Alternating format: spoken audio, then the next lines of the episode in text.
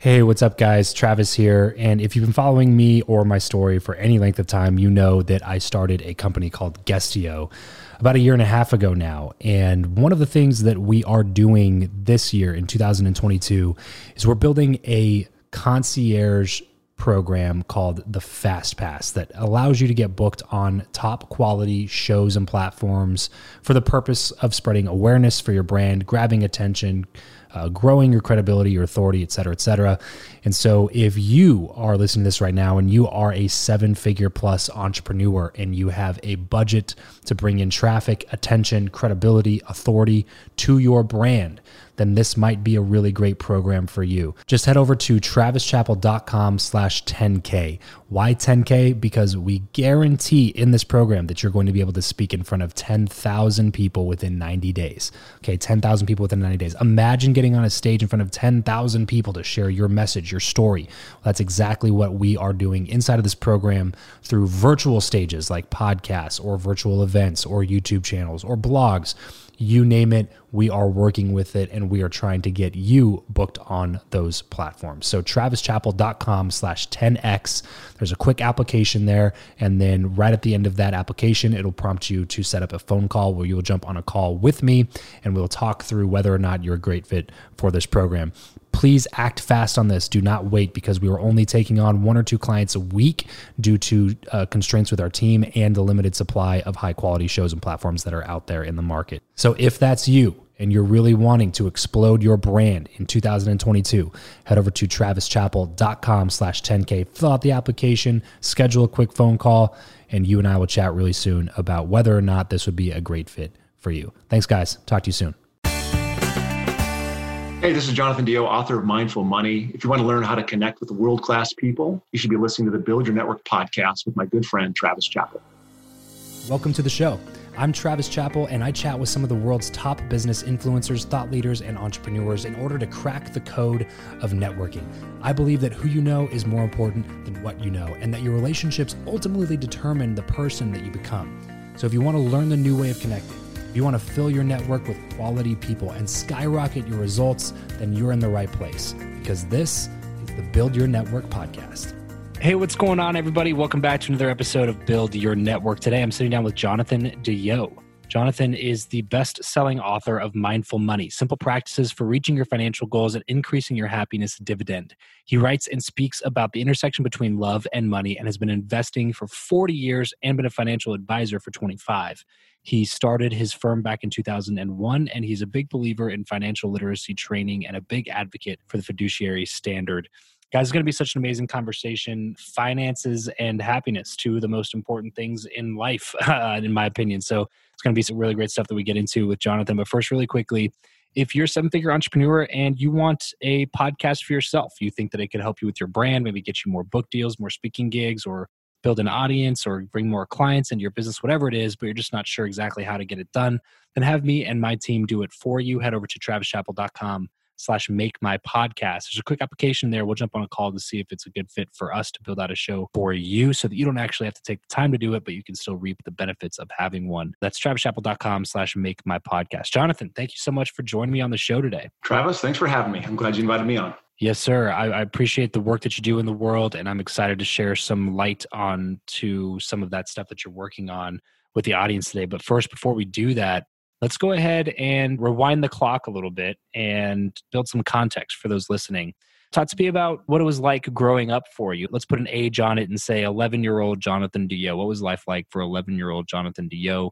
Family, you know, stuff first and then maybe some school academic sports? What were you up to? At 11. Well, that's interesting. That's the first time I've been asked this question. You know, uh, I guess the three categories the family, I had a fantastic, loving family. Both parents were at home between the age of three and 16. And this is, we didn't really have an income. So wow. we, we struggled a lot financially, but you know, I lived in Rapid City, South Dakota. You know, I was a kid, so I played up on the hill and I, you know, played soccer and I didn't really know how bad we had it. Yeah, I didn't right. know except for the jar of peanut butter we had. that was a was a big five gallon, you know, silver canister that came from the federal government. So, but I, you know, when you're a kid, you don't know that kind of stuff. But my family loved me. They drove me to study hard. I studied hard. I pretty much have done everything in my life very, you know, I've worked hard. I played soccer hard. I was a Boy Scout with all my, you know, all my energy. I played basketball really hard.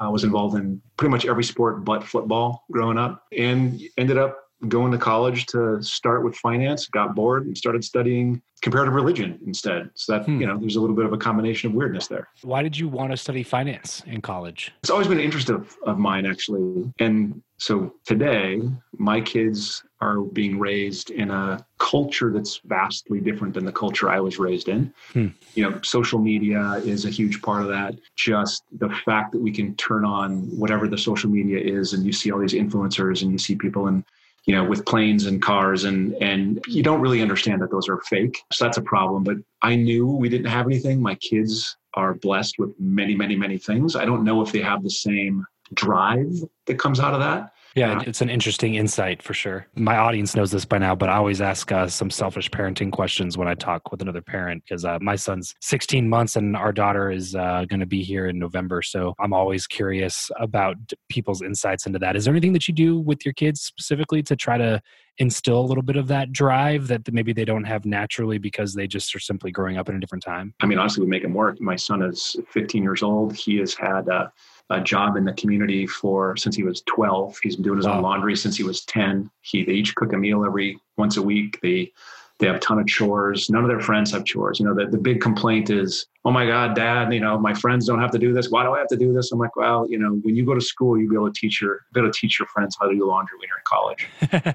so yeah, for real. We make them work, basically. They've got stuff they have to do. Both yeah. kids. My son is 15. My daughter is is 12 and it's funny i just shared this with my with my mom today my wife kate sent me a picture of my daughter who's 12 again fixing the plumbing in our master bathroom so we had a clog and I said, Hey, just, you know, Google it, figure it out. And so she went in, Googled it, figured it out, took the plumbing apart, snaked the drain, put it all back together, works like a charm. So my 12 year old did the plumbing in my, in the master bath in our house. Three weeks ago, my son did something similar, similar to that same thing in their bathroom. So we just make them do it, man. Yeah. That's what we got to do. Make them do it. Don't let them off. Yeah. It's definitely that added responsibility where like you have things that are depending on you taking care of them in order for things to work properly. And if you don't take care of them, then that's on you and it's your responsibility to figure it out type of a thing. That's right. And then they rise to the occasion. They're smart, you know, but we've been doing that since they were little. So you're you've got plenty of time just to make sure that they're, you know, learning these things from the get-go. Yes, sir. Okay, cool. So I, that's a little bit of an aside there uh, that I always like to take if I have the opportunity to.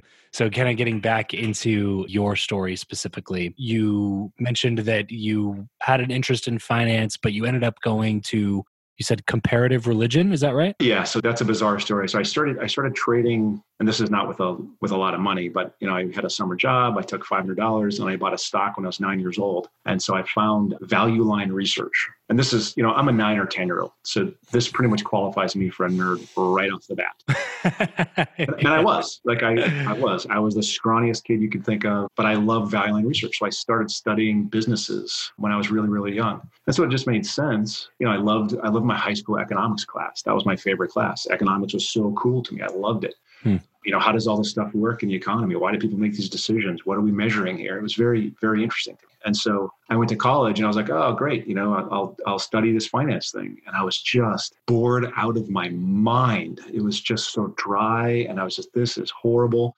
Hmm. So I, you know, tried some English lit. That was not for me. And I found a professor, James Allard. He was a professor of the classics, Greek philosophers. And I just, this guy was, he was funny. He was wicked smart. Uh, and I just, I loved being in his, in his class and, and talking to him. And then it was another gentleman, Marvin Shaw, who took me under his wing and he introduced me to comparative religion specifically. Hmm. And he said, Hey, Jonathan, you, you know, the papers you write are, you know, he didn't say very insightful. He said something nice. And he said, you should probably, you know, maybe think about considering continuing this. So I went to grad school and I ended up studying in grad school Tibetan phenomenology. What that really is, is it's the Tibetan philosophy of how we experience the world.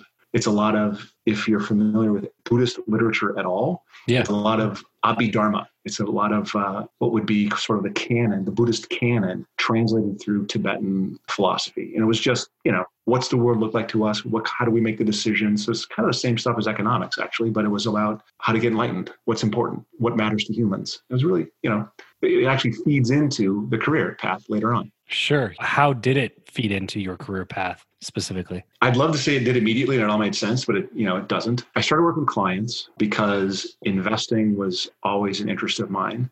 And I worked on Wall Street firms. And what Wall Street firms teach you how to do is sell crap, right? Here's a product. yeah. Um, and so I was really, I, I, was really quite good at communicating with people, but I hated selling product. Mm. Um, and I had a, again another another manager. The name was Ernie Guzman, and I almost quit three or four times. And he was my manager. And he said, "You know, Jonathan, I don't do this the way they want me to do this." And I was like, "What do you mean?" He said, "Well, you know, I do this for this reason, for that reason, for this reason. If there's something that they ask me to do that, it, that I don't think is right, I don't do it. If you can carve out a niche for yourself in this space, and you can attract clients with that niche, you can do whatever you want. Like you can." There's people that trade options, they have a business. There's people that are stock slingers, they have a business. There's people that sell very expensive, loaded, you know, REITs, uh, they have a business. If you want to do something that's planning oriented, you want to do something that's low cost for clients, you want to do something that is has more to do with how you see the world. This is where mindfulness starts to seep in a little bit. Then you can. It's just not going to be the obvious path. And uh, it took me you know six or seven years with wall street firms to figure out that wasn't for me. It took me many years as an independent advisor running my own office running my own firm to figure out that you know what? I could actually integrate mindfulness into this. And so literally this year two weeks ago, we dropped the name of the company, which was DeYoe Wealth Management. And now the name of the company is Mindful Money. And it's hmm, really wow. all about that issue of mindfulness applied to, you know, the stresses of financial markets. How do you how do you manage around financial yeah. markets? I absolutely love that philosophy there. And I think that typically you don't find a lot of people that are preaching both of those, if that makes sense. Usually, the people who are preaching the philosophical side of, you know, be happy with nothing in life type things are not the people that are also telling you what to do with your finances and how to make a lot of money and how to live a wealthy lifestyle, right? Like it's very much almost contradictory in a sense. And then the people who are always preaching finances, finances, finances aren't going on the opposite side of that either and talking about how, look, money doesn't lead to happiness money just amplifies the current state that you're in. So if you don't learn how to be happy by yourself, then you're not going to be happy when you get the money. That like you'll have a little bit more pleasure, maybe a little bit more enjoyable things, possibly or experiences, but um, it's not in and of itself the source of that happiness. So having you come in and, and talk about both of those things in terms of how it can best affect people's lives in a financial way and in a fulfillment way, I think is amazing. And I think that's something that's very much needed.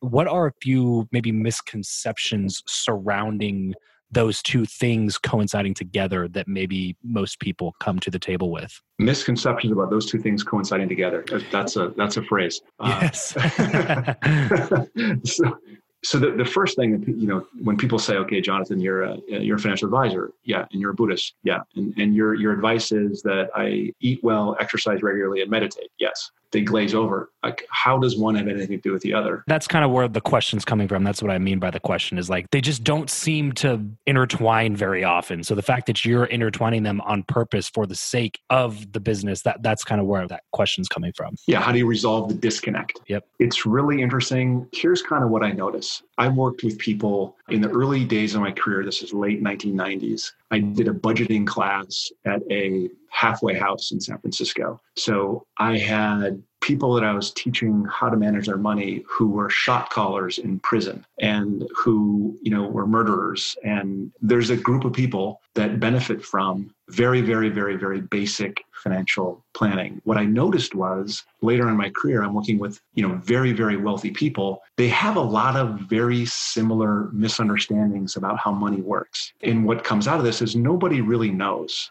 if we just admit for a second that we don't know what the future holds ever, and yet we do what we can to take care of that future that's mm-hmm. unknown, that's yeah. unmanageable, that's unpredictable, that is uncontrollable. And I have one of my Buddhist teachers used to say, you know, you look at the dishes and you take care of the dishes and you wash the dishes, and you know at some point the dishes will break, but you still take care of the dishes and wash the dishes and clean the dishes and take care of them, but you know they're going to break. You go, oh, this happens and that's okay you bring that into the world of, of finance you know i know there's some very basic things. I have to know what my trade offs are, and my trade offs are going to be different than your trade offs. There's things that I'm going to prefer to spend money on, there's things that you're going to prefer to spend money on. If I can say I'm going to spend on, if I can first recognize what I want to spend money on, and then I can allow myself to trade off those other things without feeling like I'm not successful without feeling like I'm missing something or being stupid about something. If I can say, no, no, no, I actually,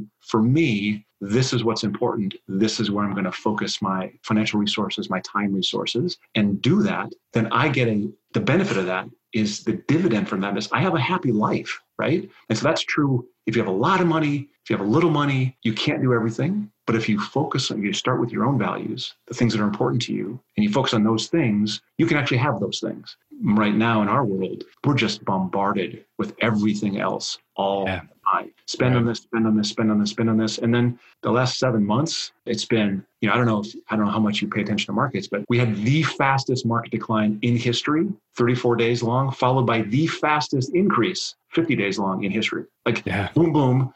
It was end of the world and the world was renewed all within three months. It was right. just mind blowing. So, what do you do with that? Well, whatever you had the plan in place that told you what you're supposed to do, I'm supposed to save this much because these are the outcomes I want. Just keep doing that. Don't second guess everything all the time, right? Mm. Follow the plan. Have a plan, follow your plan. Don't worry about markets. Don't worry about all these things. They kind of take care of themselves. And it takes a whole mm. other set of education to begin to trust that that's really the heart of wisdom when it comes to finances is you have to kind of trust that yeah which i assume has to be beneficial when you're practicing the mindfulness part when the markets are taking a dive and you are looking at your account depreciating significantly in front of your eyes and trying not to freak out and take all your money out of the market which would obviously have been the worst possible thing that you could have done when the economy was going through that downturn this episode of the show is brought to you by Indeed. We are driven by the search for better. But when it comes to hiring, the best way to search for a candidate is not to search at all, it's to match and match with Indeed. If you need to hire, you need this platform, guys. I'm telling you, Indeed is your matching and hiring platform with over 350 million global monthly visitors, according to Indeed data, and a matching engine that helps you find quality candidates fast. Ditch the busy work and use Indeed for scheduling, screening, and messaging candidates so you can connect with those people even faster. And it doesn't just help you hire faster.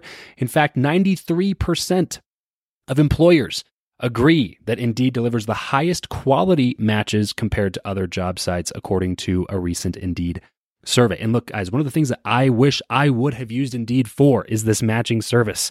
You can search and search and search and search and search all day long, but to actually be presented with quality candidates like like like hiring a a recruiter for you that's presenting people that has actually done the work to vet them and uh, bring quality people in front of you that work by itself is uh, the fact that it's done by a software instead of like a team of high quality recruiters is is pretty insane. So they leverage over 140 million qualifications and preferences every single day, which is why Indeed's matching engine is the best one that you can use. It's constantly learning from your own preferences. So the more you use it, the better it gets at doing the job for you. Join more than 3.5 million businesses worldwide that use Indeed to hire talent fast. And listeners of this show will get a $75 sponsored job credit to get your jobs more visibility over at indeed.com slash Travis. Just go to indeed.com slash Travis right now and support this show by saying you heard about Indeed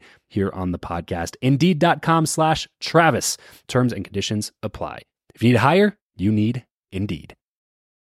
What are some ways, maybe practical ways, maybe spiritual meditations or whatever, that we can learn to be more steadfast during times when it feels like you're going to lose everything. I did a presentation today, earlier today, and the presentation, I had a question. And my question was first, what did you guys do? And there were 70 people on this call. What did you folks do in February, March of this year? And 65% got more conservative So they sold their equities at a bottom and 20% did nothing. And like whatever the rest is, 15% or so purchased equities when the market was really, really low. And so it's very interesting. Every single time I do that, that is the outcome. The answer to the question is whatever the thing our emotions told us to do, that is the thing that we did. Hmm. So there's two problems with that. The first problem is, and after the fact, I can tell them, hey, do you notice how now that's a mistake? And they'll go, no, that hmm. wasn't a mistake. That was the right thing for me to do. Because then we have all this layering of cognitive bias on top. But yeah, I could not sure. have made a mistake here. I could not be wrong about this. But it's really, it's really intriguing. I think there's sort of two things that we can do. And the first is we have to develop our faith in the future. And what I mean by that is I don't know how old you are. I am 49 years old. When I purchased my first shirt, my first professional shirt, it was probably $20. Today, I cannot buy a shirt for less than a hundred dollars, you know, a, a, nice dress shirt, less than like a mm-hmm. hundred bucks. And I buy like custom shirts that fit me that, you know, cause I'm six foot five and, you know, I've, I've got a chest and arms that are really long. So it's, I have a weird fit.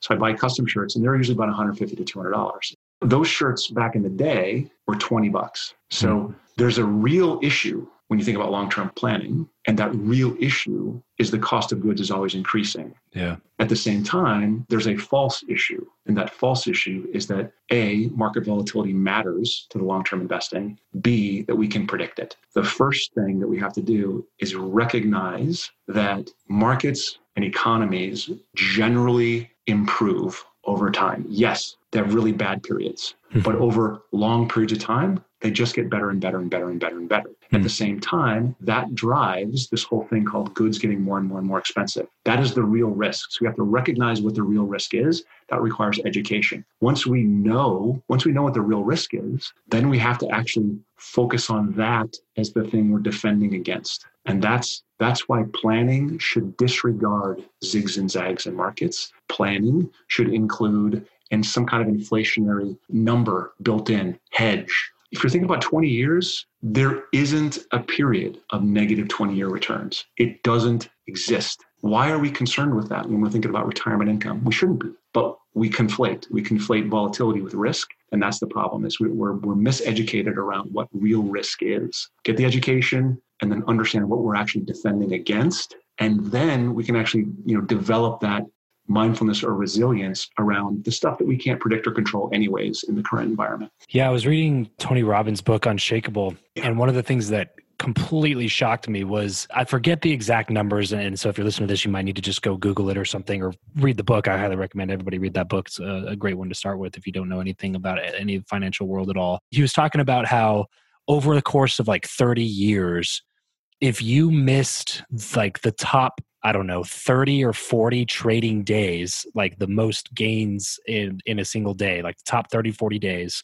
in that 30 year time span, the amount of interest that you earned on the balance that was in that account was significantly lower. And I, like I said, I can't remember the actual stats, but it was surprising enough to me to like actually like, you know, make me drop my jaw as I was reading the book. You know what I mean?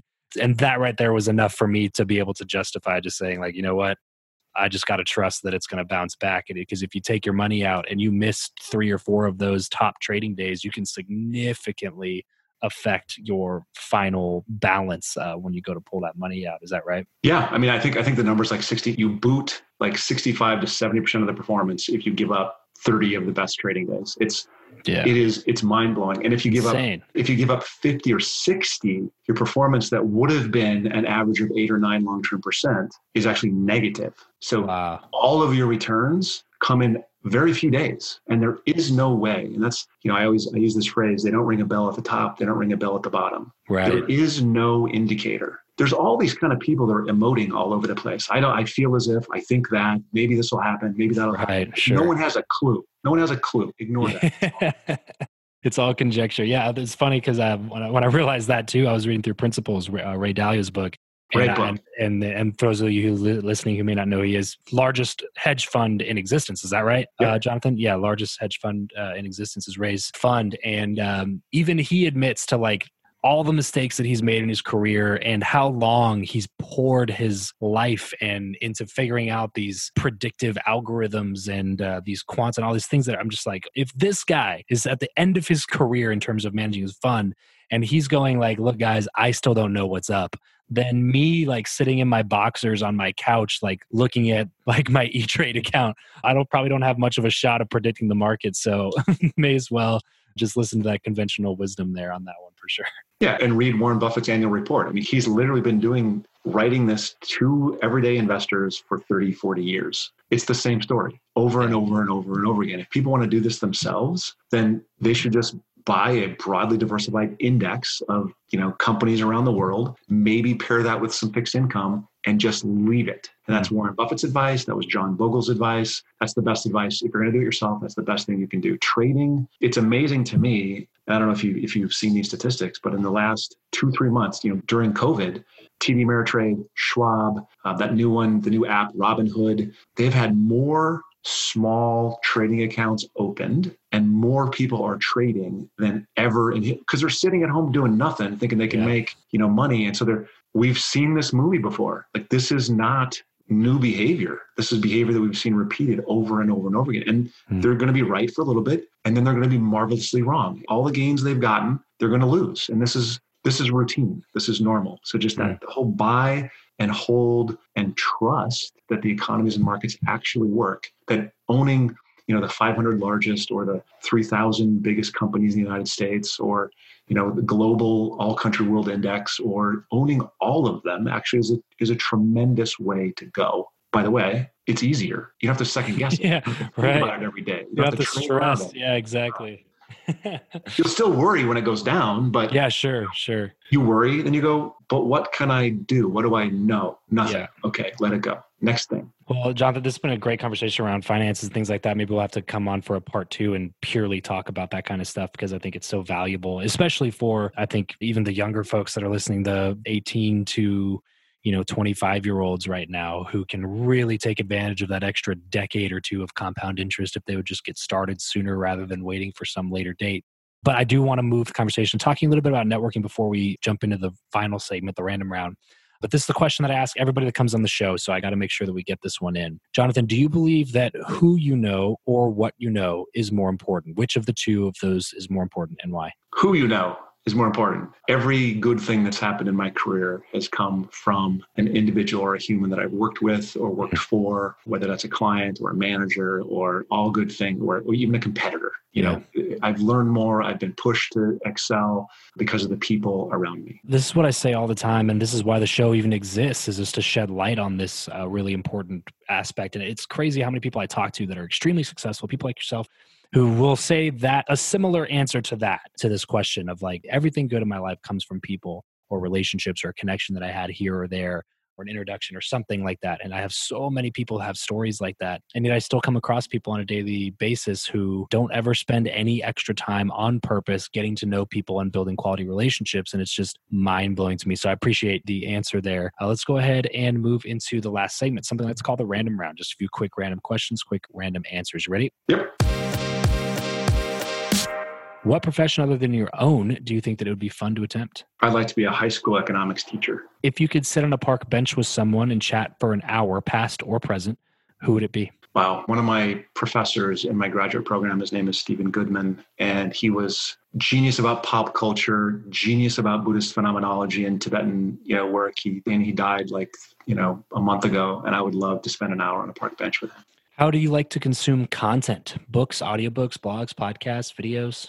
I just consume content. I just, so blogs are probably the way I wake up every morning and, and begin with blogs. But I oh, read cool. books, watch videos, uh, you know, tons and tons of content. What's one of your favorite blogs? Abnormal Returns is one of my favorites. Cool. Give us a glimpse of your morning routine. So every day I wake up a little bit after five o'clock. I meditate for 15 to 20 minutes. I work out. And while I cool down, because I'm large, I read, I write, and then I spend some time with my kids, and I shower, and then I work. What is your go-to pump up song? Either anything off of Mumford and Sons Babel album, or my son just finished his first album this summer, so I'll listen to his stuff all day long. All right, nice. What is something that you are just not very good at? I'm not the funniest dude. Like the joke in my house is is you know the jokes go by sarcasm. I just I don't get it half the time. That's a good answer. I like that one. As we get everything wrapped up here, what is one place online where our listeners can go to connect with you the most, Jonathan? And please tell us about your book really quick as well. Uh, so you can go to mindful.money. That's the website for the new company. It's mindful.money. You can also connect with me directly on LinkedIn. That's probably the place I spend the most energy communicating with people. And the book is is called Mindful Money, and it is uh, simple practices for reaching your financial goals and increasing your happiness dividend. That's the blend of both finance and happiness. Um, and you can get that at a local bookstore. You can get it from Amazon. If you do get it, the reason it was written was because it has exercises at the end of every single chapter. If you do the exercises, you end up with your own financial plan. And everybody needs a plan. Yeah, love that. Uh, so make sure to go pick up a copy of Jonathan's book, Mindful Money. If you're listening to this right now, like uh, we always say on the show, don't hesitate, don't wait. If you know you're going to get it, go get it right now so you don't forget about it. That's Mindful Money. You can find it at a bookstore near you, or you can always look it up online. Jonathan, thank you so much for coming on the show today. I had a fantastic time chatting with you. Yeah, me too. Thanks, Travis. Well, that's it for this episode. If you want to connect with me and other like-minded people who also listen to the show, then you're going to want to head over to travischappell.com slash group to join my free Facebook group, The Lounge. I'll see you over there, and remember to leave every relationship better than you found it.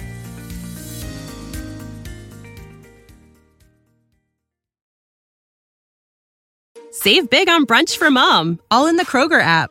Get half gallons of delicious Kroger milk for 129 each, then get flavorful Tyson natural boneless chicken breasts for 249 a pound, all with your card and a digital coupon.